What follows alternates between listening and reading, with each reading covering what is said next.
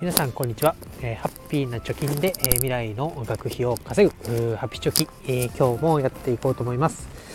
えオリンピックが始まってですね、え私すごいテレビに釘付け状態な日々です、えというのも、え私が雪国の出身ということもあって、まあ、小さい時からウィンタースポーツにこう慣れ親しんだというかいろんなスキーだったりスケートだったり、えー、やってきてで身近にあったもんで、え、それを見るのがすごい楽しみでですね、まあ、このラジオを撮んなきゃとかブログ書かなきゃっていうところでもちょっとテレビをつけちゃうとですねやってるもんですから思わずこう見てしまう毎日です。ただね、えー、こういうブログだったりラジオっていうのもアウトプットも大事ですけど、まあ、今、えー、この生で、えー、同じリアルタイム、まあ、中国ですからリアルタイムで、え日本選手の活躍頑張りが見れるっていうのも、えまあ、今しかできない体験だなと思って、え多少割り切ってですねやることを済ましてからテレビをつけるようにして、え一緒に一緒にというか、え同時に、えオリンピックも、え自己成長の部分も一緒にやっていけたら、えー、いいなと思いつつ、まあ、なんとなくオリンピックの方が、えー、比重が高まっていますけど、えー、頑張っていこうと思います。え今日のテーマです。え今日のテーマは、えお笑い芸人であり、え投資家である厚切りジェイソンさん、えが、えこの度出版しました、えジェイソン流お金の増やし方という本を、え読んで、えその内容をまとめて、え話していきたいと思います。えまあ、読む読んでっていうよりも、まあ、この本読み始めて、えー、最初のな序章前書きの部分プラス、えー、第1章を、えー、読むだけでもですねこう投資に向き合う姿勢だったり、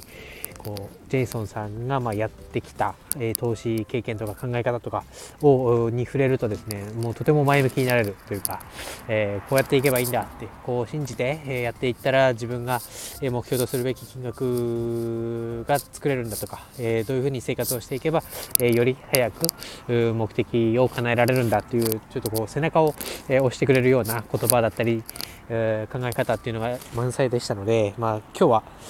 その第1章までの部分にあを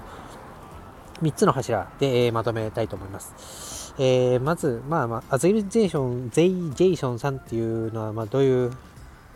人かというと、まあ、お笑い芸人であり、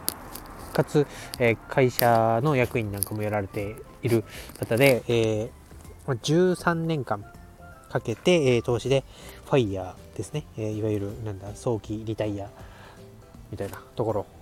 経済的自立みたいなことが言われてますけどを達成しましたと、うん、でまあ実績がある方です。でまあお笑い芸人さんということでとてもこう文章もポップで分かりやすくて笑いどころがあってちょっとニヤッとしてしまうみたいな、えー、皆さんに読んでいただきたい。何のお金ももらってませんけど皆さんに読んでいただきたい本になっております。まず目次目次の前のうんなんだ前書き部分でえー、書いてあることでぐっと心をつかまれます、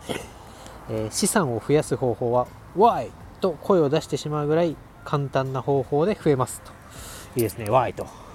Why Japanese people で一躍有名になりましたね。で、えー、3つの柱というのは、まあ、投資を始めた。ジェイソンさんが投資を始めた背景。あとは投資に対する考え方。あとは方法の3つについて話したいと。話したいというか、まあ、書いてあることを読むだけなんですけどえー、話していきたいと思います。まず背景としてどうやって、えー、どうやってどうして何がきっかけで投資を始めるようになったのかというと、まあ、アメリカでジェイソンさんは就職をしたらしいんですけど、えー、その就職を機に投資を始めたと書いてあります。で、なんでかというと、まあ、日本みたいに、えー、年金があったり、えー、保険の制度があったりとかこう公的に、えー、補助が、まま、日本に比べれば厚くないアメリカにおいては投資をして、え投資なり資産運用をして、ま、自分で、え公的補助が薄い分、ま、自分でお金を作って備えるっていう、まあ、意識というか考え方っていうのがもう浸透してるので就職を機に、えーまあ、日本のイデコのような感覚で、まあ、給料から天引きをされる形で投資を始めましたということです。で、まあ、どんな考え方で投資をしているのかっていうとですね、まあ、過去、これまで人生、人生です 人類の歴史が始まって投資っていうのも長い、えデータが集まってきてますので、まあ、過去のデータを調べると。で、えー、著名な、えー、投資家だったり、投資家の考え方をベースにしている。で、えー、まあ、なんだ、よく言う、こう、パソコンの画面にしがみついて、こう、トレードをして安くなったら買って高くなったらあ売ろうみたいな感じそういうのではなくて仕事とか家族との時間を犠牲にしない投資手法だと。で本人曰く、まあ、守り保守的な投資手法なので、えー、まあ再現性は誰にでもあるよとみんなやれる投資手法をやってますということが書いてあります。で、えー、方法ですけれども、まあ、時間をかけてお金をもうコツコツコツコツ投資投資で入金をしていくということで、えー、まあ、支出を減らして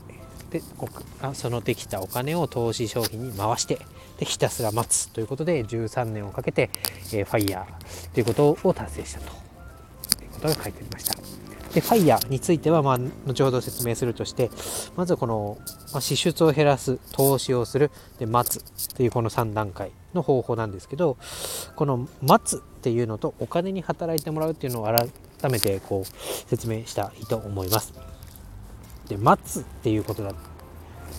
ということ、まあ、時間をかけるっていうのとお金に働いてもらうっていうまあなんでお金にこう待つことで働いてもらう効果が生まれるのか。っていうとまあ、えー、何の投資本にも書いてますけど、まあ、単利と複利という、まあ、考え方の違いになると。で単利というのは、まあ、例えば、えー、同じいや同じです。元本が500万円に対して、ま、3%の利利息が発生するという条件を見たときに、まあ、1年目500万円こう預けてたら500万円に対しての3%なので15万円が、え、利子として発生する利息として発生すると。で、えー、単利の場合は2年目も15万円が発生する。4年あ3年目も15万円が達成する。となるとこう毎年1年を経るごとに15万円ずつ、えー、お金が、えー、利息として増えていく。で、えー、これが溜まっていくことでまあお金は増えるんですけど元本自体は500万円の固定のまま。で利息の分15万円ずつ溜まっていくので、まあ、5年経った時500万円を単利で、えー、年間3%の利息のところで運用していくと、えー、575万円になると。で一方で複利というのはその利息3%を元本に足したものがまたその次の年に言うと、えー、元本プラス利息にまた利益利息がかかる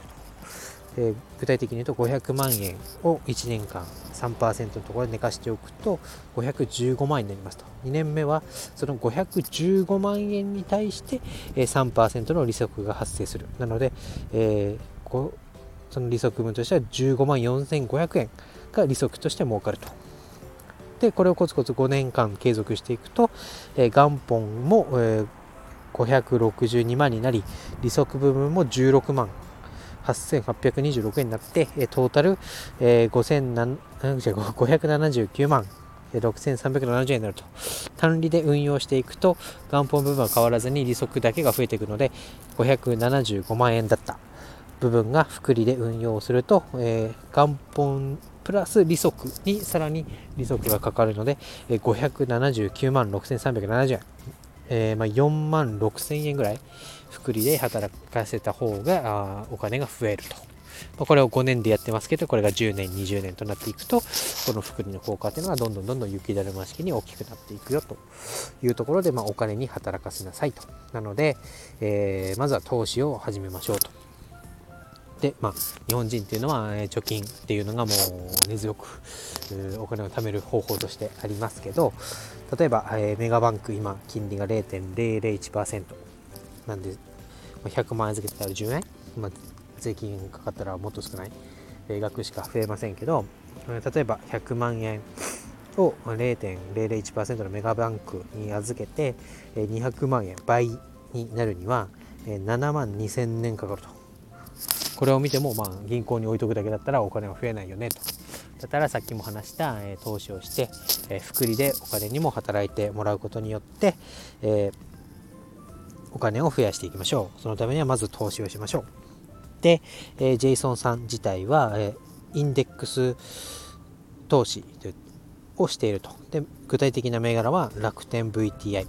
インデックス、全米インデックスですかね。えー、アメリカの代表的な企業の株価指数に合わせた、えー、投資手法というか、投資商品ファンドに投資をしている。で、えー、この歴史を振り返るという考え方もありましたけど、えー、歴史を振り返ってみて、まあ、このどこの期間を20年間の期間を切り取っても年利、えー、6.2%を下回ったことはないと。だから、えーと、例えば今のコロナショックみたいなところでドンと下がっても20年って見ると右肩上がりに6.2%の金利で上がっ年利で上がっているんだと。ってなると同じ100万円を、えー、預けた場合、えー、倍になるのは、えー、12年で倍になる200万円になると6.2%で運用すると100万円が12年後には200万円になると、銀行に預けて0.001%で、え、預けているとなんと7万年かかっても7万円かかってやっと200万円になるのが、えー、6.2%の金利で運用すると12年後には200万円になると。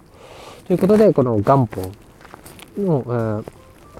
100万円が200万円になり、500万円になり、1000万円になっていくと、その分、え倍になるスピードっていうのもどんどん短くなっていくよと。で、こう、まあ、世の中のいいサービスとか価値を生む事業を支援するつもりで、えインデックス投資にお金を預けて、で、その周りが良くなった、え働いてくれた、まあ、Google さんが働いた、Apple の企業が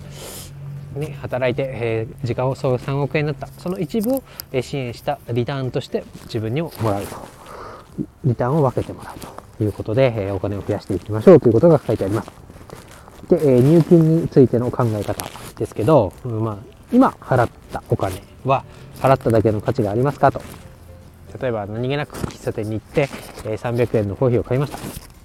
まあ、ゆったりね、落ち着いてコーヒーを飲むという時間を買うという意味では、え、いいのかもしれませんが、え、その300円っていうのは、え、毎日やると、え、1ヶ月で9000円になりますよ。で、その生活を1年間続けていくと、え、10万円になりますよ。で、さっきの力、あ福利の話で言うと、えー、福利の力で10万円を、えー、年利5%で回すと、えー、30年後には43万円になりますよ、ということで、この同じ、えー、行動、うん、300円をコーヒー代で使うという行動が果たして、えー、価値が自分にとってはあるものなのかっていうのをもう一度考えましょうと。10万円を、まあ、インデックスファンドに置いておけば、えー、30年後には43万円になると。コーヒー、1杯のコーヒー300円が、えー、そのぐらいの価値があるのかっていうのを考えてお金を使いましょうということです。で、まあ、この福利の力っていうのを、まあ、ファイヤーっていうところでまあ持ってくると資産を運用してその元本を4%ルールで切り崩すとかこの辺難しいというか複雑なので、まあ、本を読んでもらえればいいですけど、えー、この辺、えー、切り崩したり配当金とか、えー、まあ、不労所得で生活を賄うことが、まあ、ファイヤーと言われてますけど、まあ、基準としては年間の支出生活費が例えば200万円だったらその年間の支出の25倍の資産があれば、えー、生活費を賄えるよっていうような定義ざっくりとした定義があるので、まあ、年間200万円の支出で生活ができるっていう人であれば25倍の5000万円が資産としてあればファイヤーを達成したということになりますよということで、え、まあこのさっきの10万円が30年後に43万円に5%利回りでなるというところもですけどコツコツとこうお金を払う時このお金を払う価値があるのかっていうのを考えて払う価値がないもっと違う方法がある安い、えー、300円のコーヒーじゃなくて、え100円のセブンのコーヒーでもいいやといったその差額の200円っていうのをどんどんどんどん投資に回していくとお金が働いてくれて、え、その経済的自立に近づいていきますよということが書いてあります。で、えー、プロ、プロローグの、ん？プロローグであったのかな？前書きの、えー、最後にですね、えー、心に刺さる言葉が書いてありました。で、それはですね、ジェイソンさんに憧れて、まあ、どうやってやったらお金が増えますかとか、投資を教えてくださいっていう人は、えー、たくさんいたと。しかし行動に移した人は、えほんの一握りだったよと。で自分の人生を、まあ、したくないことだけで埋め尽くすのはやめましょう。人生の舵は自分で取ろうと。いう言葉が書いてありました。うんもうこれでぐっとこう心をつかまれましたね。やりたいことをやってね。でいらないものを買ってね。またやりたいことをやってお金をもらっていらないものを買ってまた働かなきゃいけない。っていうんじゃなくて、えー、自分がやりたいことを自分の人生を進んでいきましょうという言葉が書いてありますそのためにはやっぱりお金がね、えー、不可欠というかお金が全てを解決してくれるわけではないですけどお金がなければできないことっていうのもありますしお金がなければ大学にも行きづらくなりますし選択肢も狭くなりますこういうところでまあ時間をかけて、えー、お金を増やしていこうという私が発信しているコンセプトにもすごいこう力を与えてくれる本ですので、えーまあ、今日は、えー、前書きから第1章までというところを、まあ、簡単に説明させてもらいました。おそらく私の 話すことよりも読んだ方が、えー、面白く読めると思いますので、ぜひ、えー、手に取ってみてください。えー、まあ、連続更新とはなりませんけど、え何回かに分けて、この先2章から最後までの部分も、えー、まあ、つまみ食いして、え、話していければないいなと思いますので、えー、ぜひ、聞いてください。えー、本の、まあ、紹介 URL は、え、このチャプターリンクに貼っておきます。今日は以上です。バイバイ。thank you